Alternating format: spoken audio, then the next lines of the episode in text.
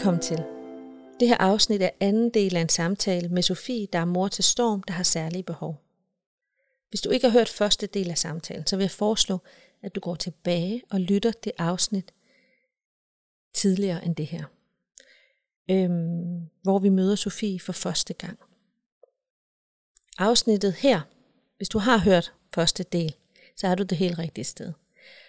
Afsnittet her, det handler om, at nu skal Storm starte i skole, og hvilke udfordringer møder Sofie og hendes familie i den forbindelse. Hun vil fortælle om, hvad der skete, da de flyttede kommune. Og, øh, og Ea, der er vores psykolog, som ved enormt meget om autisme. Hun vil give nogle af sine refleksioner på systemstress og hvordan man kan navigere i samarbejde med kommunen. Tak fordi du lytter med. Jeg vil rigtig gerne høre mm. mere om din historie, fordi du, vi slap jo faktisk der, hvor I kom ud fra børnepsykiatrisk. Ja. I havde fået en diagnose. Mm. Øhm, og lige pludselig åbnede kommunens pengekiste mm. sig, og du fik ja. da tabt arbejdsfortjeneste. Ja. Og så flyttede vi. Tænkte, vi tager lige en ny kommune. ja, ja. Nå. Ja, ja så flyttede vi af forskellige årsager. Øh, både på grund af det hus, vi boede i. Det, det gav ikke rigtig mening at blive boende i. Og øh, vi havde brug for at komme tættere på nogle andre ting. Og øh, ja, Altså det var det bedste forældre, der ja, var de andre andet. ting? Ja. ja, nu boede vi også tæt på de andre bedste forældre, men, men øh, vi var bare ikke, det var ikke det rigtige sted, vi var landet, øh, og det handlede vi ligesom på på det tidspunkt. Øh, det gav god mening på det tidspunkt at gøre.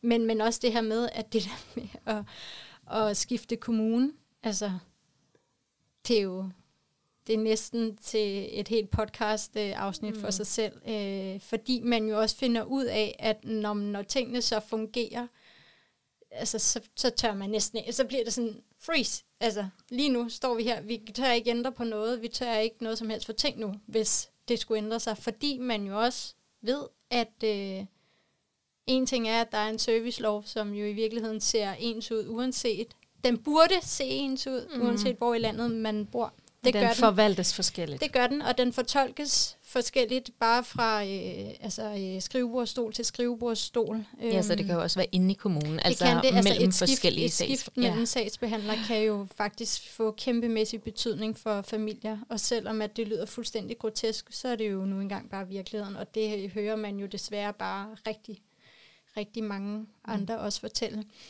Men øh, langt i kort, vi skiftede, øh, vi flyttede skiftede kommune. Det gik faktisk, jeg vil sige, det skift gik faktisk forholdsvis fint, og, øh, og jeg vil endda sige, at det vi skiftede til også var rigtig godt. Altså vi blev virkelig mødt, og vi blev grebet, og vi fik øh, tilbudt, hvor det tidligere sted gik vi fra at have noget støtte tilknyttet står med institutionen til, at nu fik han en decideret basisgruppe, plads i en basisgruppe, som ligesom var øh, normeret øh, rigtigt, mm. og det var blandt øh, andre børn med lignende udfordringer. Øhm, og hvad hedder det? det? Det var i det hele taget rigtig godt, at, at det skete på det tidspunkt, det gjorde. Jeg fik bevillet fuldt tabt arbejdsfortjeneste. Øhm, men, og, og lige, så, lige så godt som det var, lige så svært var det jo også. Altså det, det var ligesom om, at jamen, så blev der også sat tyk streg under. Øh, min, vores virkelighed, og at jeg var nødt til at tage den her beslutning om, at jeg ikke skulle tilbage til mit arbejde. Så sagde øh, du op, eller hvad? Ja, jeg, jeg indgik sådan en, øh, en fratrædelsesordning, fordi jeg ikke, øh, vi kunne ikke se, at det var realistisk, og der var, der var i forvejen en stor fyringsrunde, så jeg så ligesom en timing i, at det gav god mening. Øh, og vi kunne få lidt ro på vores familie, øh, på den måde, ved at jeg ligesom var blevet tilkendt øh, eller tildelt tabt arbejdsfortjeneste. Og jeg husker også, at der egentlig kom, kom lidt ro på i den forstand, at det havde enormt stor betydning, at Storm han kom ned i en, øh, i en gruppe med nogle altså, øh, specialiserede, eller nogle, øh, nogle pædagoger med specialiseret viden inden for de her udfordringer, som Storm havde. Og, øh, og det gav også en ro. Altså det gav os også en ro, at det var mennesker, som i forvejen var vant til at se familier som os, og børn som Storm, og at vi følte ikke lige pludselig, at vi skulle retfærdiggøre, eller undskylde os, eller det, der skete derhjemme, eller det, der ikke var tydeligt nede hos dem, men det, som så skete hjemme hos os, at vi følte ikke, at vi skulle forklare os selv. De vidste godt, at det, det var meget normalt, og det var sådan helt, det var en kæmpe forløsning jo at lande sådan et sted, og at de jo var så stor en del af, af vores liv, eller blev det, øhm, og af Storms hverdag. Og igen også håbede vi jo lidt, at når nu er, skal vi lige igennem den her indkøringsperiode, og så, så bliver alting ligesom normalt, og måske jeg endda kan vende tilbage til, til jobbet igen, når han er kørt ind. Øhm, men igen, apropos det der med, at roen varede bare ikke længere, end at lige pludselig så, øh, så mærkede vi også bare, at det der håb om at komme tilbage til arbejdsmarkedet for mit vedkommende, og det her med, at Storm skulle trappes op i tid, det blev mindre og mindre, øh, fordi vi bare kunne se, hvor lidt han egentlig var i stand til at rumme. Altså han kunne næsten ikke rumme livet derhjemme, efter at være afsted i, jeg tror han startede på halvanden time, og så justerede vi det op til to timer. Og det var der på de to timer, hvor vi ligesom mærkede, at det var som om, at det var grænsen øh, for, hvad Storm han kunne rumme, øh, hvis han også ligesom skulle fungere derhjemme. Så det blev ret tydeligt øh, lige pludselig, at det der med bedringen, som vi lidt følte, vi måske var blevet stillet i udsigt, det, altså i form af hans første diagnose, og det der med, at når han får den rette støtte, lander det rigtige sted, så vil I se en bedring. Mm, den kom ligesom aldrig rigtigt. Vi oplevede ikke, at tingene blev bedre. Tværtimod, så blev nogle ting, der blev bare skruet mere op for nogle ting, og vi følte igen, at vi stod lidt og havde, altså de redskaber, vi var blevet lært øh, at, at få integreret i vores familieliv, det ikke var tilstrækkeligt.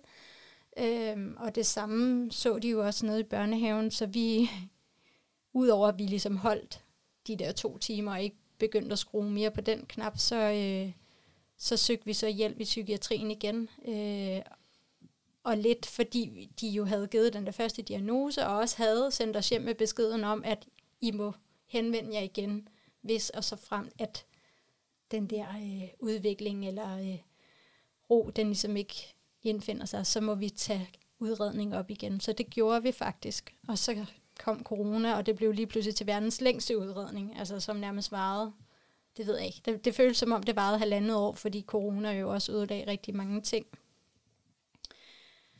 Og øh, lang historie kort, så blev øh, Storm så genudredt, og han endte også med en diagnose inden for autismespektret, altså en gennemgribende udviklingsforstyrrelse, som vi alt andet lige kunne genkende Storm mere i end den første diagnose. Øhm, men det var også lidt igen med den der følelse af, at jeg ved ikke, det, det føles lidt som om, at nu var vi blevet givet en mundkurv på. Altså nu, nu fik forældrene lidt, hvad de kom for. Nu, nu gider vi ikke mere med dem, fordi vi igen igennem hele den her udredning også oplevede frustrationen over, at de aldrig nogensinde fik det der reelle billede af vores søn og de udfordringer, han havde.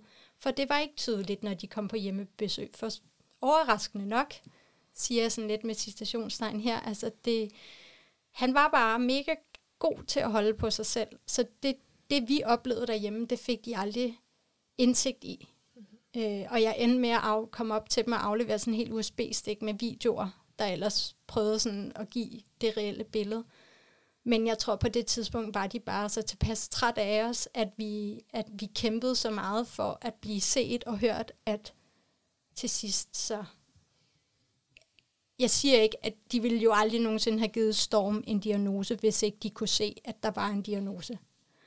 Øh, lad os bare lægge den ned. Men, men det blev bare en lidt ærgerlig oplevelse. Og altså ja. den følelse, vi gik derfra med, det ja. var faktisk en rigtig svær følelse.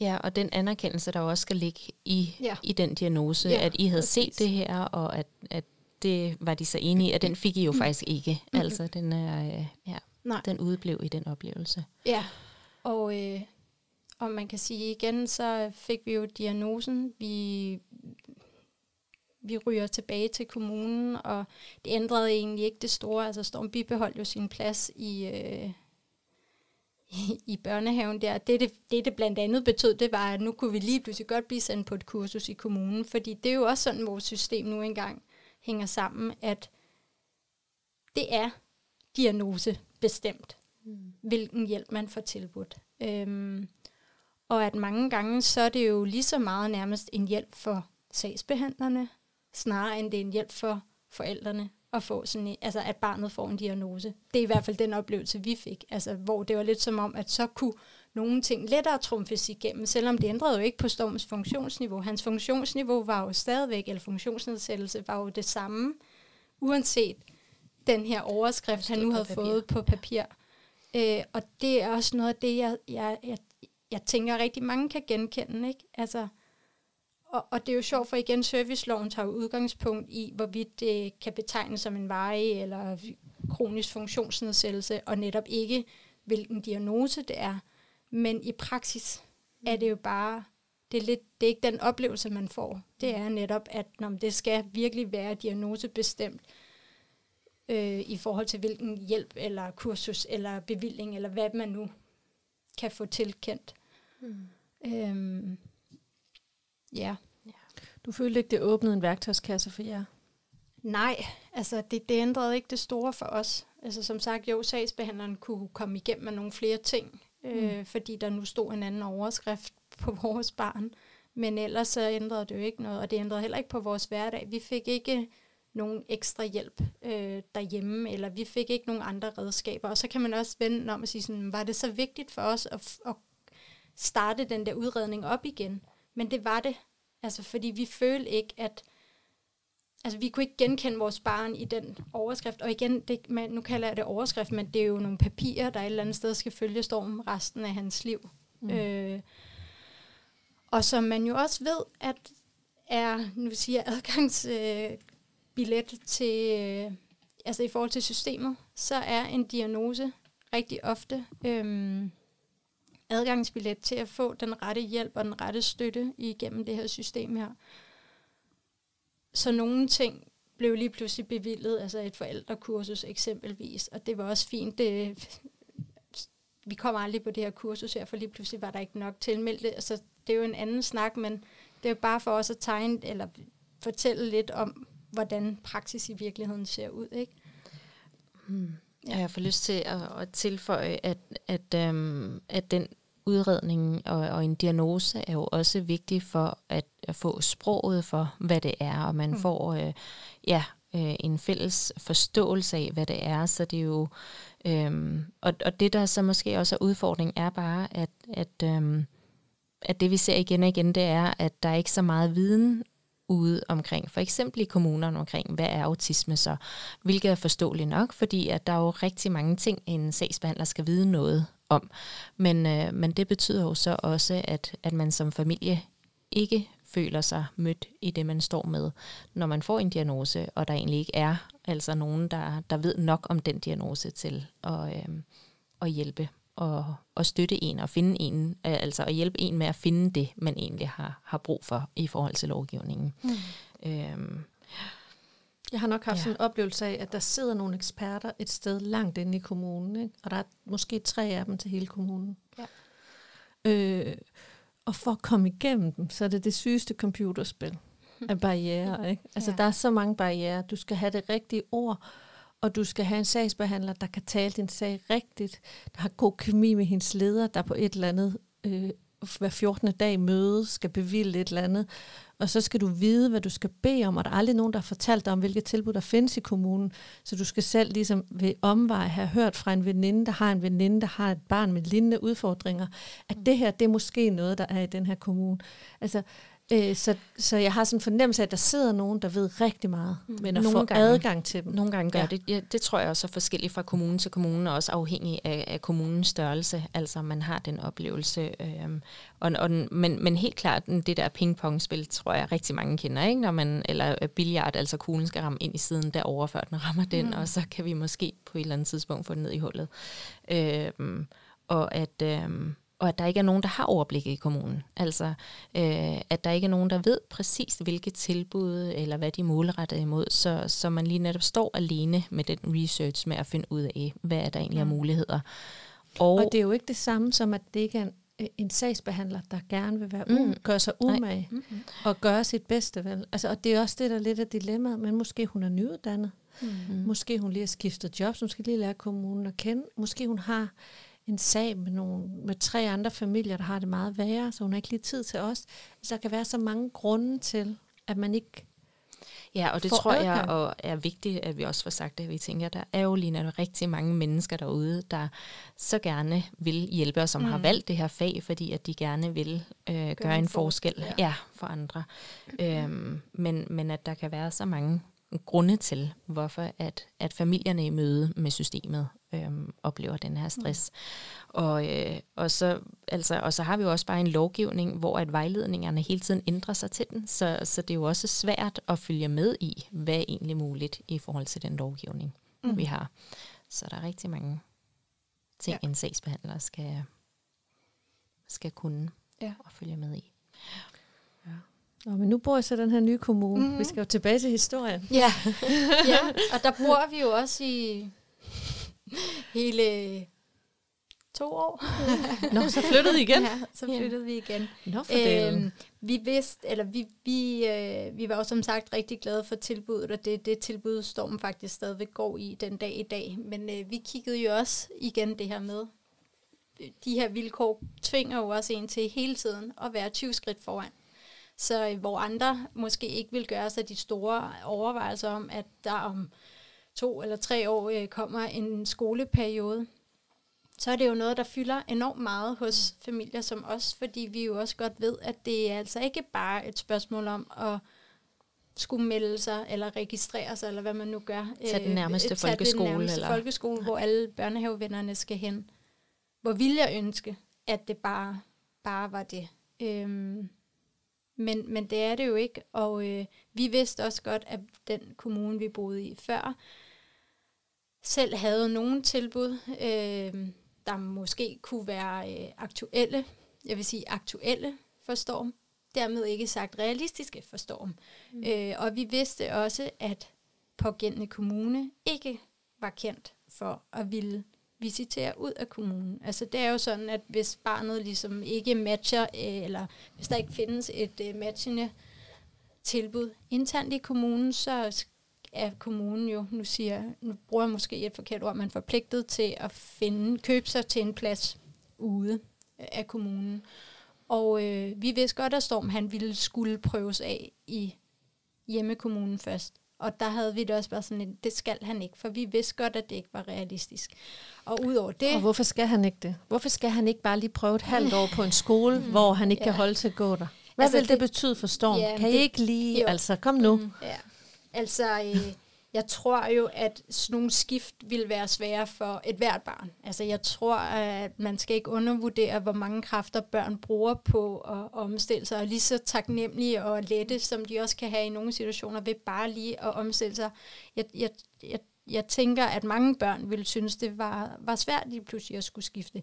Men ud over det, så har vi jo med børn at gøre, der i forvejen er så sårbare altså, som har været igennem en masse ting, lige fra de var helt små, og som, øh, som vi skal passe på med og, øh, og, og, og skifte rundt. Øh, og det var også derfor, at hver gang, at vi ligesom, eller de gange, vi har flyttet, har vi jo også planlagt det efter, at det enten passede med, at Storm alligevel skulle skifte, eller også nu her, at vores seneste flytning, at han kunne bibeholde sin plads i den gamle kommune, øh, fordi det simpelthen ville være for stor en, en konsekvens for ham og hans liv at skulle rykke et tilbud øh, på den måde.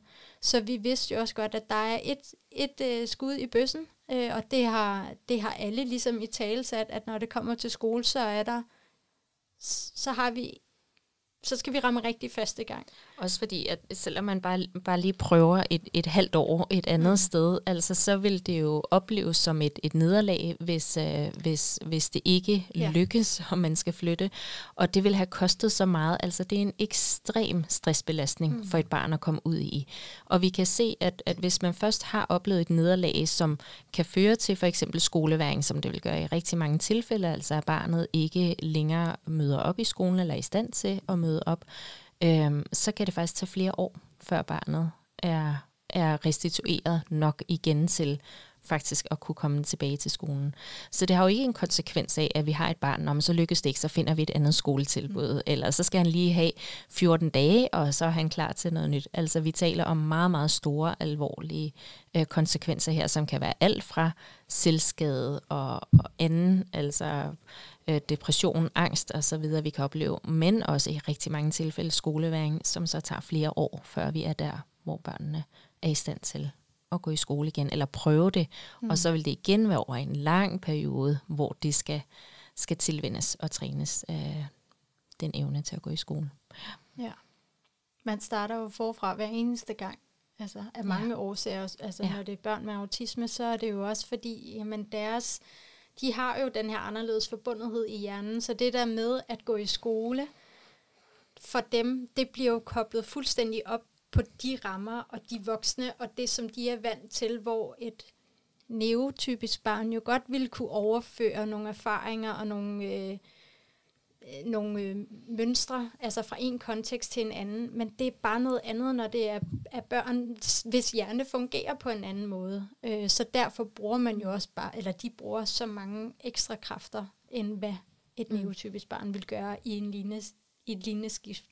Øhm, så vi var jo også bare besluttet på det her med, at det skulle, det skulle ikke blive kommunens politik eller økonomi, der skulle afgøre Storms øh, skolefremtid. Og udover det, så fandt vi vores drømmehus, og nu havde vi ligesom levet øh, fire år, synes vi, øh, efter, altså hvor hele vores liv næsten havde drejet sig om at indrette os og tilpasse os og leve et liv med, med og efter de her livsvilkår. Så vi havde også bare et behov for at gøre noget for os selv og følge vores drømme og holde fast i noget af det, som vi stad, trods alt, nu siger jeg trods alt, stadigvæk havde at drømme. Øhm, så derfor så, så rykkede vi så Altså, vi, vi flyttede igen øh, sidste sommer, og er, øh, er virkelig, virkelig glade for beslutningen. Men igen har det bare haft en enorm høj pris i relation til systemet, fordi nu er vi igen tilbage til vores første skiftning. Altså, vi kæmper, og lige nu står vi... Øh, altså, jeg skal måske også lige tilføje, at en af grundene til, at udover at vores drømmehus lå i den her kommune, så var vi også blevet vi havde hørt rigtig mange gode fortællinger og erfaringer fra den her kommune, fordi det var en mindre kommune, som ikke selv havde lige så mange tilbud selv internt, øh, hvad specialområdet angår. Så de vidste ligesom godt, at de måtte købe sig til pladserne uden bys. Øhm, og øh, og det, det, det forstærkede ligesom bare vores overbevisning om, at det skal nok gå, og vi skal nok klare det. Vi følte os jo også, vi, vi lige så hårdt som det har været, lige så bedre rustet, tror jeg måske også, vi følte os, fordi man jo, man jo også har lært af erfaringer og så videre. Øh, så vi rykkede egentlig, og øh, der var en masse øh, altså, regler om, at de er forpligtet til egentlig, altså alle ens bevillinger og så videre følger jo bare med til den nye kommune, og øh, de er så forpligtet til inden for en eller anden tids øh, ramme at øh, lave en genvurdering, eller i hvert fald lige lave en, en ja, det er vel en opfølgning, eller, ja. Mm. Øh, og der var jo ikke noget i vores liv, der havde ændret sig. Altså vores behov og storm gik jo stadig i det samme tilbud, så for os følte vi jo ikke, at der var noget ligesom at komme og sætte en finger på, eller noget, der skulle tages op til revision. Men, øhm, du smiler, når du siger det. Jamen, ja, men det er jo bare det her med igen, at... Og det e-boks. Det, ja, det viser sig jo også bare, at i den periode, hvor vi ligesom alt det her med, med huset går i orden, så sker der så en udskiftning i øh, socialforvaltningen, og at øh, der kommer, jeg ved ikke om det er en eller to nye ledere, der når at, og, øh, at være en del af den her afdeling her, og medarbejderne flygter, og lige pludselig er alt bare vendt på hovedet. Mm. Så det, som vi egentlig føle os fortrøstningsfulde omkring, og de præmisser, eller de, de gode historier og fortællinger, vi var blevet fortalt, faldt fuldstændig til jorden. Og, og lige pludselig dem, som havde fortalt os de her ting, sad selv med følelsen af, hvad fanden skete der? Hvad er der sket? Hvordan kan vi gå fra at have en oplevelse af faktisk at blive mødt og set af en kommune, til nu at skulle kæmpe for hver en krone og øh, medarbejderflugt og nye sagsbehandlere, der ikke kender til det ene og det andet. Øh, så vi ved jo også, at vi ikke er de eneste, men jo, det er jo en trøst at vide, at vi ikke er alene om de her ting, men det ændrer jo ikke på vores virkelighed nu. Igen er det her med, at vi sidder og kæmper for altså alle de ydelser, som jo et eller andet sted før var, var, var blevet tildelt os, og, øh, og vi har endnu ikke fået en endelig afgørelse på noget øh, endnu, selvom at vi skiftede, altså vi rykkede kommunen i juni 2022. Er det ikke ulovligt? Jo, det er det. Altså, og der er jo mange, rigtig mange ting, der er ulovlige i den måde, som kommunen håndterer øh, sagsbehandlingen på. Jeg tror, apropos det her med, øh, tilbage til det her med at vælge sine kampe, mm. jeg, er så, jeg er så fyldt op, og jeg har virkelig måttet sætte mig ned og prioritere, hvad er vigtigst. Og lige nu er det Storm skolefremtid, der er vigtigst. Øh, det er det, vi kæmper for lige nu. Øhm, for lige at fortælle, så, så, så er Storm faktisk blevet visiteret til et skoletilbud internt i kommunen. Faktisk det eneste tilbud, man i kommunen har for børn, som, øh, eller med Storms øh, udfordringer og behov. Og det er på den lokale folkeskole med 1200 elever i en speciel klasse. Øh, vi vidste jo godt, at det var det tilbud, der ligesom var i kommunen. Der var bare ingen af hverken os eller, altså nu siger fagpersoner, dem omkring Storm som børnehavepædagoger og PPR, som overhovedet nogensinde har ment, at det var realistisk, at Storm skulle starte i det tilbud. Men det er det, vi er blevet visiteret øhm, på baggrund af, vi har sendt 28 siders beskrivelser os øh, som forældre og PPR fra den tidligere kommune, altså den kommune, hvor Storm stadigvæk går i børnehave nu, de er, nu siger jeg heldigvis stadigvæk indenover, selvom vi jo nu er rykket til en ny kommune. For så længe han går, har institutionsplads et andet sted, så er det PPR i det regi, der er indenover. Og det er jo heldigvis folk, som har kendt Storm de sidste tre år, øh, så det er sammen med dem, at vi har lavet alle de her beskrivelser og hvor det er, altså det er bare, det eneste jeg kan sige om det, det er, at det er så bekymrende og så foruroligende, at man på baggrund af de beskrivelser, som vi har lavet om Storm og hans liv, og både hans ressourcer og udfordringer og hele vores hverdag, kan finde på at visitere et barn til en folkeskole med 1200 elever, selvom det er en speciel klasse. Øhm, så det har vi klaget over, har måttet hyre en privat socialrådgiver, fordi jeg igen måtte erkende, at, eller i forsøg på også at passe på mig selv. Jeg har jo selv været med til at skrive selve klagen, men igen, det koster hver eneste gang. Og jeg har kørt nu i øh, fire måneder, har jeg kørt sådan en hverdag, hvor det har heddet en til to møder om ugen, øh, Først var det en skolebegynderbeskrivelse, der skulle skrives, så derefter så var det en beskrivelse i forbindelse med ansøgning om aflastning, som når det foregår hjemmet, så hedder afløsning. Så var det en beskrivelse, en supplerende beskrivelse dertil, fordi den anden øh, fik vi bare afslag på med det samme, så der skulle en opfølgende beskrivelse til. Og altså, det, det, det er skruen uden ende. Det er hele tiden, at at jeg skal sætte mig ned og dokumentere og skrive ting, som jo i virkeligheden, altså det er jo ting, der er beskrevet. Mm. Det, vi har, jeg, jeg har ikke tal på, hvor mange fagpersoner vi har mødt, som har sagt, at Storm er nok et af de mest velbeskrevne børn, de nogensinde har mødt. Og alligevel, alligevel kan de komme og bede om nye beskrivelser, hvor man det er, hvad hedder sådan noget, sådan uh, kafkask, det er sådan mm. udholdenhedskamp. Det, Jamen, det, det, det, de kan trætte jer ud. Ja, ja det er det. Det er, de sparer en 25 år. Ja. det er jo også lidt den følelse, vi sidder med oven på den her uh, skolevisitation. Altså vi får en, måden vi også får besked om det her med afgørelsen på, på at han er blevet visiteret til det her tilbud, er sådan, det er nærmest en fortælling for sig selv, at vi bliver ringet op en torsdag eftermiddag af SFO-lederen fra skoletilbuddet om, at øh, Storms navn figurerer på en liste over nogle børn, øh, og at han ringer, fordi han skal søge om noget, de kalder praktisk assistance. timer til de her børn her. Og vi er sådan lidt, hold stop, øh, vi kan høre, at du ringer fra den her skole her. Vi vidste jo godt, at den, navnet på den skole, det er den lokale folkeskole. Skal vi tolke det her som om, at, at der, det er blevet afgjort, at Storm skal visiteres derovre til? Vi havde ikke fået besked om nogen afgørelse på det her tidspunkt, så vi bliver jo lidt ringet op i sådan bagholdsangreb, føler vi.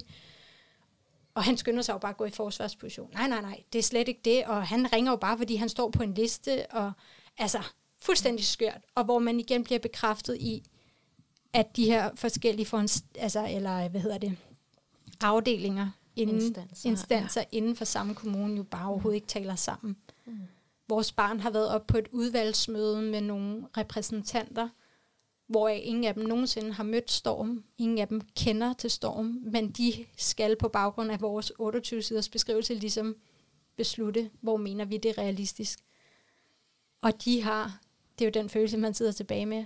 Tænk, vi ser lige om ikke forældrene, mm. de ligesom sluger den her. Ikke? Altså, det kan jo også være det forældre, der ligesom ikke magter at tage kampen og klage. Eller Men, også kan det øh, være, at det er nogle pyldre forældre. Det kan det også være. Mm. Ja, man kan, høre, man kan komme til at høre mange ting igennem øh, eller så havde de bare ikke tid til at læse de der 28 sider, så var de sådan, skal vi bare lige... Jo, jo, men det viser det så også. Altså, de Man kan forestille sig mange ting. Ja, Mm. De har læst et ord, og så har de på baggrund af det visiteret dem til det her, øh, til det her skoletilbud. Og udover det også de her praktisk assistancetimer, som SFO-lederen ringer om, det er efter sigende hjælp til, at altså, han kan jo læse sig til, at Storm har brug for en gang imellem noget hjælp til toiletbesøg. Altså, vi taler om det barn, som lige nu i en alder af fem år stadigvæk bruger blæ døgnets 24 timer. Mm. Så han vil søge om fem timer om ugen til at Storm han kunne få hjælp til toiletbesøg. Og, og der, der knækkede filmen bare for både Kasper og jeg. Jeg, jeg har faktisk mest af lyst til bare at knalde røret på, men, men det gør vi jo selvfølgelig ikke. Men det virkede bare, det virkede så virkelighedsfjernt, at jeg faktisk slet ikke kan beskrive det med ord, at man, man slet ikke har læst sig til, hvad det er for et behov, Storm har, udover at han har sin autisme. Han har også en tand til integrationsforstyrrelse, han har angst, og han bruger blæ døgnets 24 timer. Så hvad havde I forestillet jer? Jeg havde forestillet jer, at vores barn skulle komme, eller kun kunne få hjælp den ene time om dagen, hvor der så var praktisk assistancehjælper på. Der kunne han komme på toilettet og få hjælp. Altså det, ja, det virker bare så øh, foruroligende, at man har tænkt, det prøver vi skulle lige af. Så der, hvor vi er nu, det er jo, at vi har klaget over den her afgørelse her. Øhm, hvor klager man hen? Der sidder nok nogen og lytter og sådan, jamen, ja. hvordan klager jeg egentlig? Altså, man sender jo øh, klagen til, til PPR, som, altså, som er dem, der har også har siddet med på det her visitationsudvalg. Så sender, første klage er til den, den første afgørende til instans, altså dem, der har sendt afgørelsen. Ja. ja. Og hvis de så fastholder øh, deres afgørelse, så er de så forpligtet til at sende den videre til Ankestyrelsen. Øhm, og ellers så kan de jo træffe en ny, øh, en ny vurdering på baggrund af den klage, man har sendt. Og der er der jo altså, der er der tal fra Ankestyrelsen om, at der er virkelig mange afgørelser, de laver om. Det er forskelligt fra kommune til kommune, ja. men, men det er en, en meget, meget stor del af afgørelserne, der, øh, der bliver lavet om. Og, øhm, og samtidig er der jo også, øhm, jeg mener, det er, er det ombudsmanden, der i hvert fald altså gentagende gange, at kommuner bliver, bliver påtalt for at have gjort noget ulovligt. Nu spurgte du tidligere, er det ikke ulovligt? Eller sådan, og, og det bliver påtalt, men, men der er ikke nogen konsekvenser af det. Altså, så, øh, så, så man kan ikke stille noget op øh, ved det som, øh, som forældre. Øh, mm. Ja, selv ikke ombudsmanden kan gøre noget ved det. Så, øh, så ja, og så får jeg også, åh, der er så mange tanker med, med, med alt det, vi har snakket om, men, øh, men du, du sagde for eksempel, Laura, så kan vi lige spare 25 øre her. Øh, med et smil på læben, men, men det er jo det, man ofte oplever. Der bliver jo tænkt rigtig meget i, i budgetter og i økonomi, men på den meget, meget korte bane. Altså, og det er også meget frustrerende som forældre, at for det første, at økonomi bliver vægtet højere end, end trivsel, men også, at ja, lige nu og her er det måske billigere, men konsekvenserne på sigt Altså, Ja. der vil det have nogle kæmpemæssige omkostninger. Så, øh, så hvis vi havde meget mere et, en meget længere perspektiv på, så ville økonomien, eller de økonomiske overvejelser, se helt, helt anderledes øh, ud. Lad os, prøve, Øhm. lad os prøve at konkretisere det eksempel. Vi sætter Storm i den her skole. Han øh, går der et halvt år. Hans selvværd bliver totalt knækket.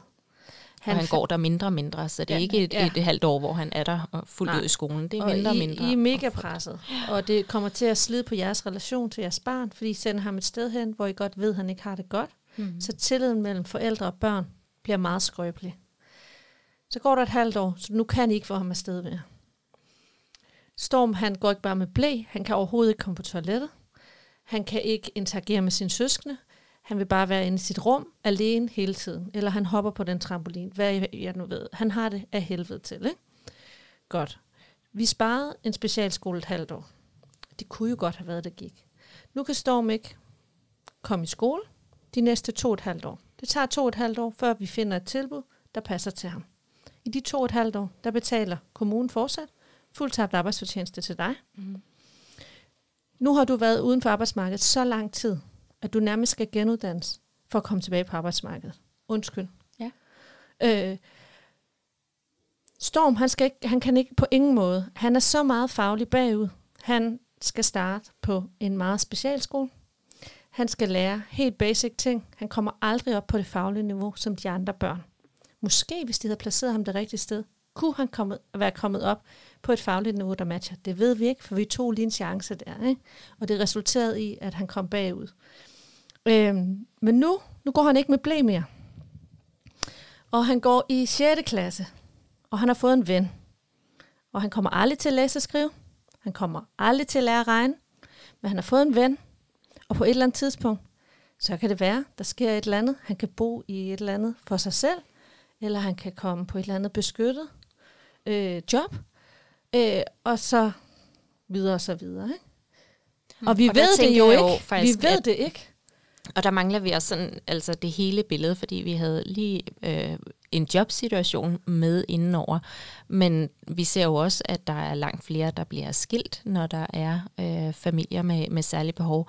Så kan vi begynde at tale skilsmisse, vi kan begynde at, at, at tale om den pris, som søskende også betaler. Vi kan begynde at, at tale om de ekstra ting, som øh, Storm i de to et halvt år, hvis det, det er det helt, helt tænkte eksempel, at han er derhjemme. Hvad har han brug for i den periode, udover at, at, øh, at der jo selvfølgelig skal være nogen derhjemme til at passe om. Altså, der er så mange flere konsekvenser, end vi lige kan forestille os. Øhm, og der er jo bare rigtig mange af dem, vi ser, som jo har helt enorme altså ressourcer og kompetencer, hvis de er i det rette miljø, hvis de trives, hvis de ikke er, er i stressbelastning, så er det jo... Øhm, ja, så er situationen helt anderledes, og så ser vi jo, øh, hvis, hvis vi skal tage de kyniske økonomiske briller på, så ser vi jo bare, at de kan bidrage med noget helt andet, end hvis vi ender med en, der faktisk er så stressbelastet, at man er påvirket resten af livet øh, af det. Mm. Og det er det, der jo er med de her, med de her fantastiske mennesker, som ikke er ligesom der er flest. Mm. Det er jo, vi kan jo ikke regne ud. Du kan godt regne ud, det kommer ikke til at gå på den skole. Det er simpelthen for meget Ja. erfaring til at kunne Mm. regne ud. Ikke? Men vi ved jo ikke, hvis han kommer, vi, ko- altså uanset hvad, kommer vi til at lave fejl. Mm. Vi kommer til at lave fejl i vores børns liv. Vi kommer til at tage dårlige beslutninger. Vi kommer til at skulle lave ting om. Men vi ved jo ikke, hvor, om, om han kan få et helt normalt voksenliv. Eller om han kommer til at skulle bo på, i nogle beskyttede omgivelser, eller om han overhovedet kan flytte hjemmefra. Nej. Det ved vi ikke. Mm. Og det er jo også en bekymring. Det er det. Og det er jo også det, man kæmper for Mm. som forældre. Ikke? Når man har været, du I har jo så været i det her i fem år. Mm. I kæmper for, at han måske kan få et meningsfuldt voksenliv. Ja. Men I ved det jo ikke. Nej. Og det har faktisk været netop altså håbet om, om Storms fremtid, der faktisk har været sådan, altså vores vigtigste grundlag i, for, altså i, i, i den her skoleproces. Øh, fordi vi har jo vendt den lidt om, og vi har sagt, vi går, vi går efter det mest indgribende tilbud, altså går efter, forstået på den måde, at, at det jo er det, vi kæmper for, vi har, lige nu har vi jo ikke noget at skulle have sagt, øh, fordi det jo netop er ude af vores hænder. Men det er jo det, vi håber på. Fordi vi håber på, at det er Storm, han lander i et tilbud, som ser hele Storm, som er i stand til at tage sig af hele mennesket, og ikke kun den ene diagnose øh, ud fra en spe, øh, speciel pædagogik, men at et tilbud, som også kan rumme de andre ting, og de andre diagnoser, Storm også har, som ikke nødvendigvis kan proppes eller kan, kan hjælpes på vej ved en speciel pædagogik, men der skal bruges nogle helt andre øh, Øh, redskaber og støtteforanstaltninger der. Ved at komme i sådan et tilbud, er vores håb jo, at vi kan klæde Storm så meget på og få tanket ham så meget op med selvværd og succesoplevelser og tilbyde ham realistiske altså krav og forventninger, som han også er i stand til at lykkes og, øh, og honorere, så er vores håb, at han på sigt forhåbentlig kan lande ude i noget mindre indgribende, og i, i at, at, at han måske en dag kan flytte hjemmefra og få den oplevelse. Nu, jeg vil ikke engang sige succesoplevelse, for det andet, det at bo hjemme i en anden konstellation, kan jo også være en succes for ham. Men det er jo fuldstændig som du siger, at vi aner ikke, hvad vi kigger hen imod, men vi ved godt, hvordan det vil se ud, hvis ikke vi gør de her ting her. Hvis vi prøver ham af i noget, som vi allerede nu, altså i samråd med de fagpersoner, som nu har kendt Storm i x antal år, hvis vi prøver ham af i noget, ved vi godt, hvad konsekvenserne bliver. Så bliver konsekvensen, at vi aldrig nogensinde får Storm i skolen. For der er, som sagt, et skud i bøssen. Og hvis vi ligesom, hvis vi bruger det på noget, vi allerede på forhånd kan sige, det, det er simpelthen ikke realistisk ud fra, hvordan Storms liv ser ud nu, hvor han er nu, ej, hvor ville jeg have mig selv, altså, eller jeg vil bare, jeg vil aldrig tilgive mig selv som forælder, for ikke at have kæmpet for det. For at kæmpe, altså have kæmpet for at prøve at skabe de bedst mulige, også fremtid forudsætninger for ham og hans fremtid. Men igen, det er ude af vores hænder. Altså, vi har gjort vores, vi har skrevet så mange sider, hvor vi har altså, lagt vægt på og beskrevet, hvordan vores liv ser ud, hvis vi gør X, og hvordan det ser ud, hvis vi gør Y, og hvordan hvis plan A ikke virker, hvad er plan B så, og hvordan gør vi, og hvordan gør vi ikke, og hvad er konsekvenserne for hele familien, som jo også er en del af ligningen. Så uanset hvor meget vi taler om, at det er med udgangspunkt i barnet, så har vi jo også et system, som bare rigtig tit og ofte glemmer hele familien, altså som også er en del af ligningen. Vi kan jo ikke bare fjerne de andre søskende, eller os som forældre for ligningen. Og lige sådan også det her med, at de her børn, hvis der er noget, de har brug for, så er det jo forældre, der er i stand til at tilbyde et roligt og øh, velbalanceret øh, nervesystem. Men hvordan filen skal vi nogensinde kunne tilbyde vores børn det, når vi skal kæmpe så meget for selv de mindste ting? Altså for rettigheder, vores barns rettigheder, som der lovmæssigt er bestemt, at vores barn har krav på, men som hele tiden bliver lagt op til fortolkning af den enkelte sagsbehandler, eller af et kommunebudget. Mm.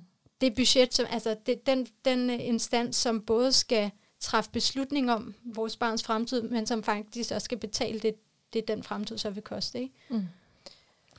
Ja, og, og det du lige netop siger, Sofie, med, at I har jo I har kæmpet, I har gjort alt det, I kunne, og det, som jeg jo hører mange forældre give udtryk for, det er jo den her magtesløshed. Altså, ja, at i sidste ende er det så ude af ens hænder, og så er det op til nogle andre. Det er jo det, der også er med til at skabe systemstress, at vi har med vores allerdyrebarste at gøre, vores børn, og i sidste ende er det alligevel ude af vores hænder.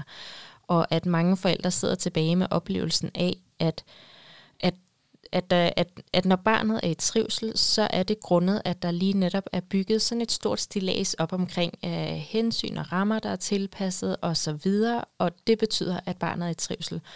Men så er der også nogle andre, der udefra ser, når man det her barn, det trives jo, der er jo ikke behov for alt det. Og så begynder man at pille stilaset fra hinanden, eller sætte barnet et andet sted hen, hvor der slet ikke er et stilas og så kommer barnet i mistrivsel igen. Og forældrene kan stå og råbe og sige, det er ikke godt det her, vi ved, hvad der kommer til at ske, og alligevel bliver der ikke lyttet til det. At man har en følelse af, at barnet faktisk skal have altså skal være i mistrivsel, eller skal have det nederlag. Vi skal se det mm. ske, før der bliver lyttet til det. Så det er jo børnene, der betaler den allerstørste pris, ja, fordi at, at vi ikke kan forebygge. Altså vi kan først reparere, når mm. det er sket. Så bliver der lyttet, og så er det jo... Er det rigtigt forstået, ja. sådan som jeg har forstået det? Så må kommunen må aldrig give et økonom, en økonomisk begrundelse. Vel? Mm. Det skal altid være en pædagogisk begrundelse. Ja, så når Men, jeg sidder og snakker om økonomi, er det jo også... Det, det er bare altså, vigtigt, hvis der sidder en derude og lytter og har det. fået mm. en pædagogisk begrundelse, så ligger der også en økonomisk øh, altså det overvejelse jo, ja. bag. Måske ikke en begrundelse, men en overvejelse, for der er jo nogle budgetter, der skal overholdes. Mm. Ikke? Eller det er jo, hvad? Det er jo i hvert fald... Du, altså, ved mere om det, ja. jamen jo, der er jo budgetter, der skal overholdes, men det er jo selvfølgelig en hypotese, for der er ikke nogen, der må sige det. Men jeg synes jo, at vi ser generelt i vores samfund, øh, altså når vi også har Dorte Birkmose, der for eksempel taler om forrådelse, altså hvad er det, der sker, når vi altså når gode mennesker handler ondt, kan vi sige. Og, og blandt andet ser vi jo i medierne overskrifter som handicappet koster så så meget i samfundet, ikke? Eller, altså, og, og der synes jeg jo, at der er en tydeliggørelse af, at selvfølgelig er der økonomiske overvejelser bag, men der er også en forrådelse i, at menneskeliv altså øh, bliver, bliver sat på økonomi, og at, øh, og at at det bliver skamfuldt for visse samfundsgrupper at koste mere end andre, eller, sådan, eller ikke bidrage lige så meget som andre. Det er sådan en forrådelse i vores samfund, hvor der er et fokus på, at, og i det hele taget, altså, det bliver et helt podcast-episode ja. for sig selv, kan jeg sådan øh, høre. Men, øh, men selvfølgelig, øh, tror jeg godt, vi, vi alle sammen ved, at der er en virkelighed, der er en økonomi, der også skal hænge hænge ja. sammen. Så hvis Men man så nu, derfor altså kan hvis de jo, man nu, ja. altså lad os sige Storm, han kommer på den her drømmespecialskole. Det gør han. Det kan jeg mærke. Mm.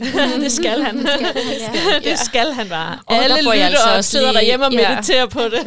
Ej, der får jeg lyst til lige, var lige hurtigt ja, også indskyde, ja, at det, som jeg også bare hører igen og igen, altså nu har I ikke haft nogen, I, I har været i gang siden juni 22, vi sidder nu her i marts, snart april 23. Skolestart er lige om lidt, og der er stadig ikke afklaring på den her situation. Jeg synes også, det er sådan et meget, meget klart eksempel på systemstress. For er der noget, et barn som Storm har brug for, så er det jo forberedelse. Altså, mm. at vi ved, hvad der skal ske, at vi kan forberede det, vi kan planlægge det osv. Mm. Og, og det er jo også en del af systemstressen. Det er den her magtesløshed i, at vi aner det ikke. Hvordan kåber du så? Har du så lovet dig selv, han kommer bare ikke afsted? Eller hvad? Ja, altså det, ja. Har vi, det har vi lovet hinanden, at at det vil vi ikke, øh, det vil vi ikke udsætte Storm for. Vi vil ikke udsætte vores familie for det. Altså, ja. vi ved godt, at prisen vil være, at han...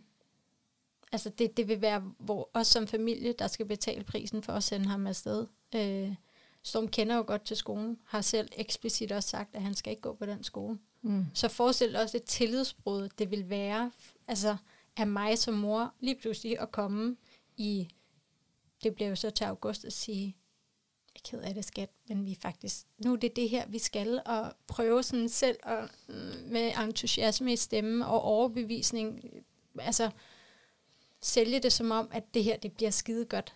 Altså, nej. Og nu er jeg nu engang også bare mor til en virkelig, virkelig klog dreng, som mærker alt, sanser alt, fornemmer alt. Så altså, uanset hvor meget jeg prøvede at overbevise ham, han, vil jo, han, han mærker alt, han mærker stemning, og han, han fornemmer alt. Og det jeg også vil sige, det er også det der med, at når man også har et barn, der kognitivt har altså nogle, nogle evner, så er det også virkelig svært det her med at, at skulle møde systemet, fordi den vil det hele tiden bruge. Altså det er som om, at når de der ressourcer der, der så går de all in på, og, og altså alle afgørelser osv., holder fast i, jamen, der er jo trods alt nogen, der har det værre end ham, eller har det sværere ja, end ham, ja. fordi han har jo trods alt, han er jo normalt begavet. Ja, men vi kan jo heller ikke, altså vi kan ikke hele tiden sammenligne os med, at, mange, at der er andre, der har det endnu sværere, og har brug for endnu mere hjælp. Det her, det er vores virkelighed. Mm. Og det her, det er, Storms, altså det er Storms liv, og det er hans fremtid, som vi sætter på spil lige mm. nu. Øhm, og som nogle andre jo skal træffe en afgørelse omkring. Ikke? Mm. Ja. Hvad så, hvad så øh, hvis man, altså vi siger, at han kommer på den her skole, øh, specialskole, han kommer til at trives, og hele det her støttesystem, og så begynder, så altså, kommer der en ny leder, og der er nogen, der begynder at pille lidt ved det her system, eller hvad der nu kan ske i en kommune, som gør, at man tager en beslutning om, han trives, vi skal, vi skal fjerne nogle af de her støttestrukturer. Og de, de argumenter er jo pædagogisk betinget. Det er jo sådan, I kan jo se, at han trives, vi bliver nødt til at fjerne det her. Hvordan argumenterer man imod det? Fordi vi kan godt kigge hinanden i øjnene og sige, ja, de siger det pædagogisk, men det er jo økonomisk. Men, men man kan jo ikke bruge det argument i samarbejde med kommunen. Så mit afsluttende, min afsluttende emne her, mm. hvordan samarbejder man så med Hvordan får vi det bedste ud af det? Hvordan, hvad, hvordan, hvordan får vi det bedste både ud af samarbejde med kommunen, men også af det liv, vi lever, så det hele ikke handler om det lort? Mm. I kigger på mig begge to. You're the expert. ja. Igen vil jeg, vil jeg ønske, at jeg havde ja, en, øhm, en løsning på, på udfordringen. Jeg tænker, at, øhm, at vi har jo siddet mange gange og sagt, at der er jo rigtig mange gode mennesker derude. Så jeg tænker, at det er jo også noget med, at og, og det ved jeg er, er rigtig hårdt, når man har øh, været igennem nogle erfaringer, der siger det modsatte, men at møde kommunen eller, eller andre i systemet med en, øh, en åbenhed over for, at vi vil altså øh, alle sammen det bedste for barnet. Altså det er ligesom det, der er i fokus. Så prøv ikke at lave et, et, et, et dem og os, men prøve at se, hvordan, hvordan kan vi have samarbejde. I sidder og smiler lidt, men ja, det, det er fordi, at vi kommer til at lave lidt en dem og os her i den her podcast. øhm, det er vi nemlig kommet til. Nej, ja. det er det faktisk ikke, fordi jeg tænker faktisk, at, at det og er så rigtig... alligevel.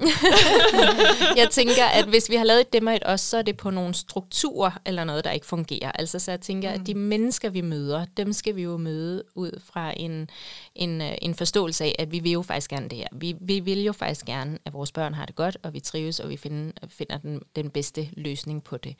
Øhm, og, øhm, og nu mistede jeg lige, lige tråden i det.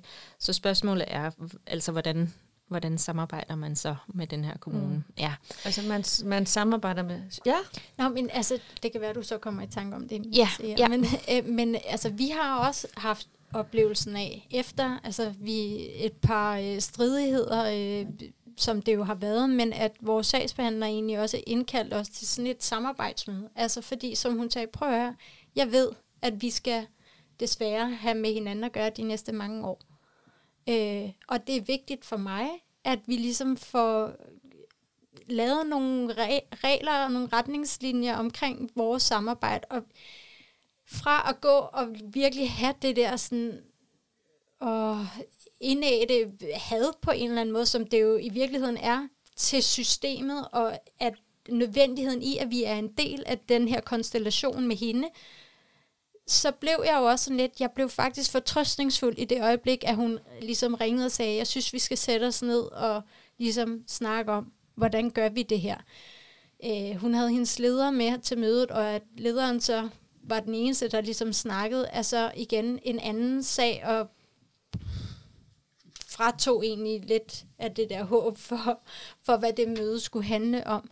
Men jeg tror bare, at altså, vi er alle sammen mennesker, og jeg ved jo også, at vores sagsbehandler også er et menneske, og jeg ved også, at hun jo er gået ind til det, til det at ville være socialrådgiver med et ønske om at ville gøre en forskel for nogle familier og, og mennesker og børn og unge. Øh, og det prøver jeg virkelig at holde fast i, altså, eller minde mig selv om i nogle af de der bitte små glimt, jeg har, hvor jeg evner at løfte mig op i et større perspektiv end den der frustration og de sorgen og alle de andre følelser, så prøver jeg ligesom at minde mig selv om, at hun er et menneske, der faktisk gerne vil gøre en forskel for os. Men hun er bare underlagt så mange strukturelle, byråkratiske lovgivninger og regler og procedurer, og deres sagsbehandling kan vi kritisere herfra, og, eller sagsgange kan vi kritisere herfra og til juleaften, men prøver lidt en gang imellem at holde mm. fast i, at, at hun er her for os, men at hun også kæmper nogle kampe, og dem kæmper hun både, tror jeg, sådan rent personligt, og i forhold til hendes integritet, og den, det, der i sin tid fik hende til at vælge det her job, men også på vegne af os. Mm. Og hun kæmper også for mm. os, det ved jeg. Mm. Det ved du? Ja, Okay. Mm. Ja. Altså, det fordi, så tænker altså, det er ja. fordi, jeg synes mm. faktisk, altså da jeg første gang jeg fik en sagsbehandler, så tænkte jeg, wow, det er vildt. Og så fik jeg, så, altså det synes jeg var så vildt, ikke? Altså din kontrol. Ja, det var, og, og jeg var, øh, jeg troede, hun skulle være min ven. Mm. Altså jeg troede nemlig, at hun ville tale min sag bedre, hvis hun kunne lide mig. Så jeg brugte ret mange øh, ressourcer på at blive venner med hende. Mm. Og så, eller altså ikke venner vel, men ligesom at være likable. Og se, hvor hårdt vi har det. Men jeg er altså en god nok mor, fordi man kan jo ikke lide en dårlig mor, vel? Og sådan, altså, hele den der balance om at skulle vise, at man har brug for hjælp, men at man også er en, som man ikke bare tænker, wow, hun er for vild, hende gider jeg overhovedet ikke at hjælpe. Øhm, og så gik det op for mig, fordi så, de, der altså min oplevelse er, at der er meget sagsbehandlerskift. Mm-hmm. Hver halve år er der en ny i gennemsnit, tror jeg. Ja. Der er øh, nogle kommuner, der, der er værre end andre, men Ja. øh, ja. Og så nogle gange så får man en, der bare er skideskarp, hvor man bare får ting igennem, og man føler, der er resonans, når man snakker, og nogle gange så får man en, hvor man tænker, ja, det du forstår det slet ikke, men hvis du kan få det her igennem, så er det fint.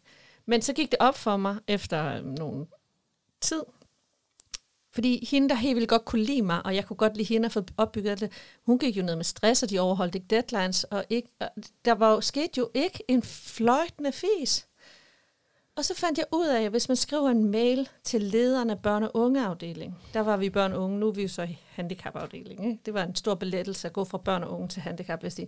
Nå, men hvis man skriver en, en mail til lederen, hvor man skriver, i har ikke overholdt deadline, eller I har lavet den her udtalelse, som er så langt fra den, den beskrivelse, som er virkeligheden.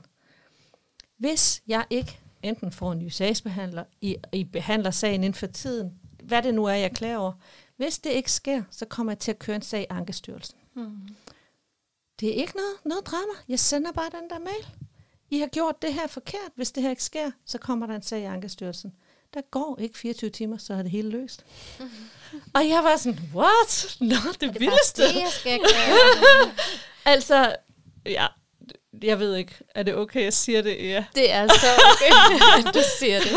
Jeg tænker, at alle de tips og tricks, man, man kan dele, må man gerne dele. Ja. Så øh, ja. Det er jo Åh, ikke, jeg har jo ikke prøvet alle kommuner, men altså, Nej. ja. det er min erfaring. Altså, og, og det var faktisk, det er nemmere for mig. Jeg er ikke uvenner med min sagsbehandler. Jeg er bare, det er bare business. Ja. Mm. Men det er også der, hvor altså, vi er nu. Altså, øh, hvor i starten, jeg blev også lidt grebet af den der med, måske hvis jeg prøver at vise mig fra min sådan, allerbedste side, og prøver heller ikke at virke som hende, der hele tiden kommer og forventer og beder om og forlanger osv. Hvis bare jeg lige sænker paraderne lidt, så kan det være, at det hele kommer lidt af sig selv. Så må hun jo kunne se, altså tingene taler jo lidt for sig selv, og beskrivelserne og ditten, dutten, datten. Men det gør de bare ikke. Det er bare business. Mm. Desværre. Ja, og det er heller ikke, jeg er heller ikke sådan, du er ikke ond, du er Nej. ikke god, du er bare et menneske, der gør dit arbejde. Ja. Og jeg er bare nu så erfaren, at hvis, der, hvis du ikke overholder de regler, jeg kender til, så laver jeg problemer. Mm. Altså, så, så, fordi det skal vi. Det er rammerne. Slut. Mm. Ja.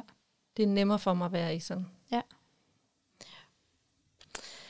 Jeg vender lige tilbage til samarbejdet også, altså øhm, at, at jeg tænker, at, øhm, at det med, at man har fagpersoner med inden over os, også er en vigtig del af det. Og det kan være øh, pædagogerne fra børnehaven, lærerne, det kan være psykologer, det er ergoterapeuter, hvor det nu end er. Men, men det med, at man lige netop, fordi du sagde, nu er stilæset der, alt går godt, og så lige pludselig begynder de måske at pille ved det. Så det er det, jeg lige tænker i nu. Hvordan kan man, hvordan kan man få tydeligt igennem, at stilæset øh, er nødvendigt? Altså, at det skal fortsat være der. Og der tænker jeg, der er det jo dem, der kender barnet. Altså at have så mange fagpersoner til at beskrive med inden over, hvad er det, vi ser, hvad er det, der virker. Og have mange hyppige evalueringer. Og så er det okay, at man jo måske lige prøver at justere. Lad os lige prøve et kvarter mere i, i skole om dagen, øh, eller en gang om ugen, altså en dag om ugen. Og så lynhurtigt få beskrevet, hvis vi kan se, at det går ikke, så, så beskriv det. Så heller nogle små justeringer, som man hurtigt kan få beskrevet, og ligesom vise, at hvis vi piller ved det her stilag, så sker det der faktisk. Altså, og det her, det var kun en lille bitte justering, og den fungerede ikke. Så det med altså også at hyppige evalueringer, sådan lidt ligesom at, og, og se det som øhm, altså en, en flyvemaskine, der er på den rette rute. Den skal også hele tiden holde øje med, altså flyver vi på efter de rette grader, og er vi der, hvor vi skal være, lufttrykket, som det skal være, er alt muligt. Øh, det, det er de evalueringer, jeg også tænker, vi rigtig ofte skal have, og der skal så meget af det som muligt bare være på skrift, sådan så vi hele mm. tiden mm. kan, kan vise det, at, øhm, at der er en grund til, at vi gør, som vi gør. eksemplerne også, altså fordi ja. det vil de jo spørge om, altså om det er ansøgninger, eller øh, i det hele taget beskrivelser, altså hvis alting ligesom bliver underbygget af egne eksempler, eller eksempler nede fra børnehaven, eller hvad det er, det, det oplever vi i hvert fald også, at det som de har brug for, for netop at kunne se, okay, der er behov for de og de støtte øh, ting og foranstaltninger. Så måske også komme kom dem lidt i forkøbet, fordi hvis ikke, altså de ja. vil selv komme og spørge om det bagefter, hvis ikke man selv nævner det. Ja.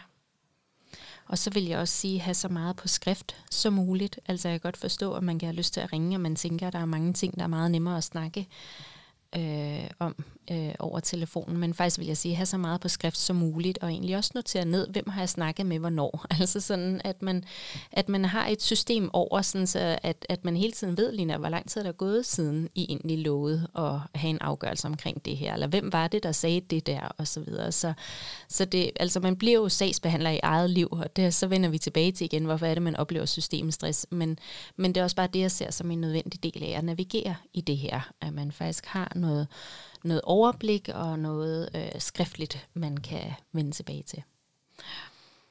Mm. Altså inden vi gik i gang, Erik, så sagde du til mig, at, at I faktisk var sådan et sted, hvis du nu træder ud af ekspertrollen og ind i morrollen, mm.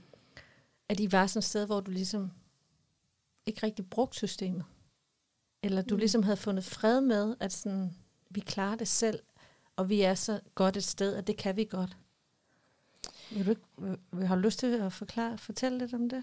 Ja, hvis jeg kan. Altså jo, jeg vil meget gerne, at jeg skal prøve at se, om jeg kan finde de rette ord for det. Og det er jo igen meget afhængigt af, hvor man er, fordi at vi er et sted lige nu, hvor at vores søn er så gammel, at han har ikke længere øh, skolepligt eller undervisningspligt.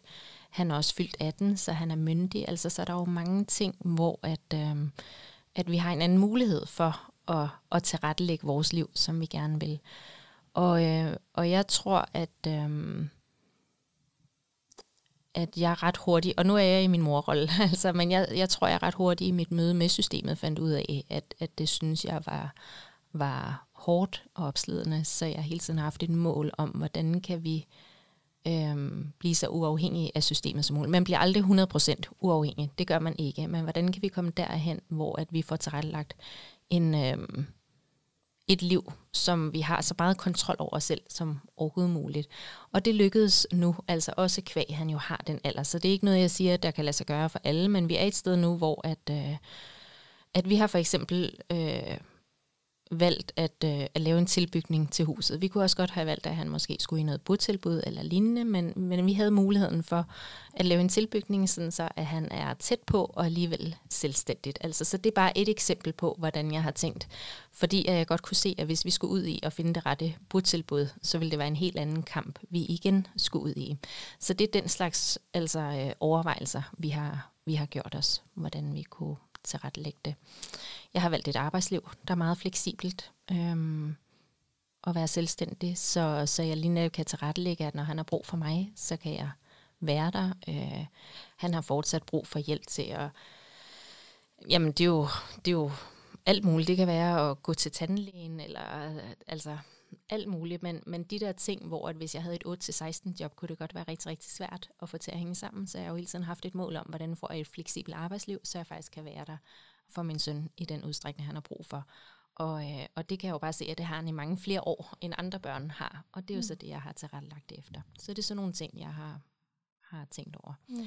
Og så tror jeg bare, at vi prøver sådan at, at tænke lidt ud, ud af kassen. Øhm, og det, øh, det er nemmere sagt end gjort, så, så det er ikke fordi, jeg skal sidde her og få det til at lyde nemt, men, men noget med at sige, okay, så vi har de her rammer og de her strukturer, dem kan vi ikke ændre på, og her taler jeg også om systemet, hvordan det er. Men hvordan kan vi alligevel så lige få lov til at skrue lidt på det, så det alligevel lidt passer på os? Ikke? Så hvis nu vi får en støtteperson der, og kun nøjes med det antal timer i skolen der, så kan vi få det til at hænge sammen på den måde. Det bliver lidt abstrakt øh, lige nu måske. Men det med at sige, der er de her muligheder, der er ikke en af dem, der passer til ham, men hvis vi lige tager lidt fra det og lidt fra det, og, sådan, og, og går lidt ud over rammerne på den måde, så kan vi få det til at lykkes. Mm. Ja, så er det sådan nogle ting, som også... Nej, der er mange... Ej, jeg skal nok lade mig at komme med flere eksempler Nej, jeg vil gerne høre dem. nu bliver vi øh, nysgerrige. jamen, det, det er jo bare hele livet, øh, altså øh, alle aspekter af livet, vil jeg sige, som, som vi jo har tænkt rammerne igennem for, tror jeg, kort sagt, jeg vil sige, ikke? Altså, at... Øh, ja, og så prøve at tænke i, at... Øh,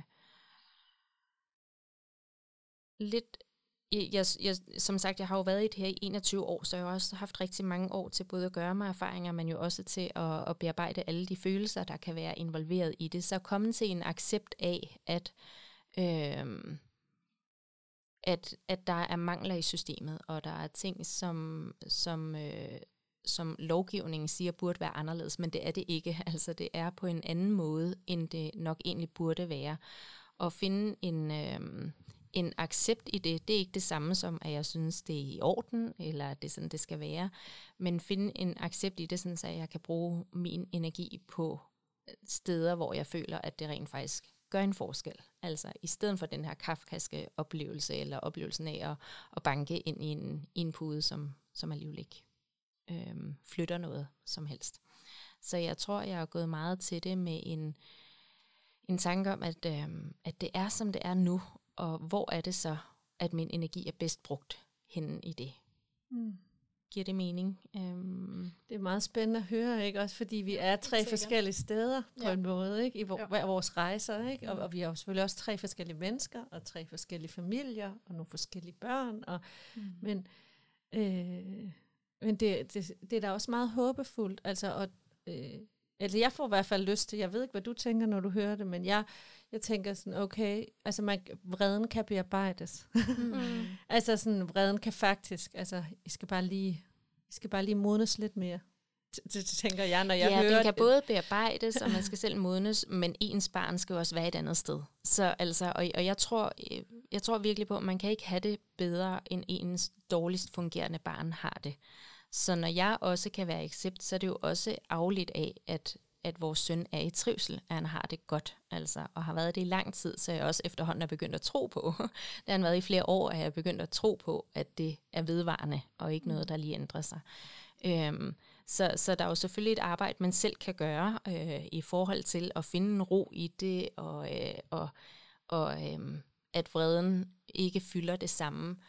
Øh, samtidig med, at jeg synes også, det skal anerkendes, at at altså, når det er vores børn, og når de bliver ramt, og når de ikke trives, altså, så er vi også, ja, så kan vi heller ikke komme længere end det, får jeg lyst til at sige. Altså, øhm, og det tror jeg lidt, jeg får lyst til at tilføje, fordi jeg nogle gange synes, der også bliver lagt lidt for meget ansvar over på det enkelte menneske med, at skulle, altså, ja, kunne rumme alle de her ting, eller øh, vi skal være, altså, Øh, alt lige fra mindful til... Øh, robuste. Ja, robuste og alle de ting. Og der tænker jeg bare, at, at vi, øh, vi er jo en del af vores omgivelser. Vores omgivelser er en del af os, og det bliver vi bliver vi påvirket af. Mm. Øh, så jeg får både lyst til at anerkende, at hvis man sidder et andet sted lige nu, er det meget forståeligt, og jeg vil samtidig også rigtig gerne give håbet lige nøjagtigt, at man kan komme hen et sted, hvor at, at, øh, der faktisk er rigtig mange ting, der er landet. Der er både en vrede, der er landet, der er en sorg, der er landet, der er et barn, der er i trivsel og sådan, ikke? Altså, så mm. øh, ja. Og det er jo er grunden til, at man kæmper. Altså, ja. ja. Hvad, hvad, hvad drømmer du om? Altså, hvordan ved du, hvad du drømmer om? Ja, ja, ja. Jeg har, jeg har mange drømme, men, men øh, jeg tror, at lige nu, hvor jeg er, altså der, hvor jeg er lige nu, der er det også nok i virkeligheden, altså der er kontrasten mellem min virkelighed og drømmene bare så stor, at det næsten bliver sådan fuldstændig uoverskueligt at give mig selv lov til at, at være i drømmene, samtidig med, at det også er lidt det, der holder mig oppe. Altså jeg ved jo også, og nu er vi lidt tilbage til det der med perioderne, at jeg ved jo, at lige nu kræver det her system enormt meget af os, fordi vi er, hvor vi er i forhold til skoleplacering og ditten, dun, datten, men at der også kommer en anden side. Der kommer jo på et tidspunkt, forhåbentlig, hvor Storm lander det rette sted, og hvor at der bliver plads til igen, at vreden, frustrationerne, afmagten aftager, og så kan det godt være, at det er noget andet, der fylder. Ikke? Altså, det, det, det, det ved jeg, at så er det nok noget andet, men hvor der måske også er plads og rum til, at drømmene ligesom får lov til at spire, altså spire til, til mere end bare at være drømme. Altså hvor jeg måske mm. kan så nogle frø ud for de drømme, jeg har, men lige nu føles det, altså det er jo også noget af det, jeg har talt med mine både psykologer og familiebehandler om, det her med, at der kommer jo på et tidspunkt, hvor der kommer ro på igen, men vi aner ikke, hvornår. Men det er jo også, det er jo også et farligt tidspunkt, for der er risiko for, at det er der, hvor at, at revnerne. reaktionerne virkelig kommer altså til udtryk, og måske vælter mig fuldstændig omkuld. Det er ikke til at sige, og jeg kan være som, jeg kan prøve, forsøge at være så meget opmærksom på det nu, og tage noget af det i, altså fortgribende, men, men det er ikke til at sige, men det kan også være, at det ikke bliver så voldsomt, og at der måske overskud til at få sået nogle af de der frø på vejen til nogle af de drømme, jeg har. Mm. Jeg drømmer eksempelvis om at kunne en dag få lov til at omsætte nogle af alle de erfaringer, jeg har fået de seneste fem år, til at gøre en forskel for nogle andre. Øhm, jeg har mange drømme inden for lige præcis det aspekt, som jeg håber på en dag kan blive sådan en realitet. Og få lov til, altså det der med, den der følelse af, at det skal, det skal ikke have været forgæves, og det kan vi jo allerede se nu tilbage til det her med, at hvis ikke vi havde kæmpet de her ting, altså kæmpet for tingene gennem tiden, så havde Storm også været et andet sted, men, men sådan det helt store billede, der ville jeg også bare gerne kunne gøre det kunne omsætte noget nyttigt fra, fra de erfaringer og de prøvelser og alt det svære, vi også har været igennem i løbet af de her år her, vil jeg gerne kunne omsætte til at gøre en forskel for nogle andre. Mm. Ja. Det er jo også terapi. Ja, det er det. det take, er det take your broken heart and make it into art. Mm. Jo. Eller jo, make it into nøjagtigt. hjælp nogle andre. Ja. Ja. Det kan jeg godt, det kan jeg spejle mig i. Og det, jeg tror, at jeg kan jo mærke, at det er vigtigt stadigvæk, om det så bliver i de sådan bitte små flækker, at de der drømme får lov til at, sådan, at dukke op. Så det er vigtigt at, at have noget at kunne holde fast i.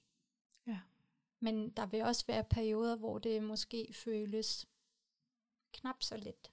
Det kan jeg jo selv skrive under på i hvert fald, ikke? at der, det er perioder, og det er en lang og turbulent rusjebanetur, det her. Ja. ja. Mm. Tusind tak, fordi du kom og delte, Sofie. Selv tak. Tak, fordi jeg måtte være med. Tusind tak.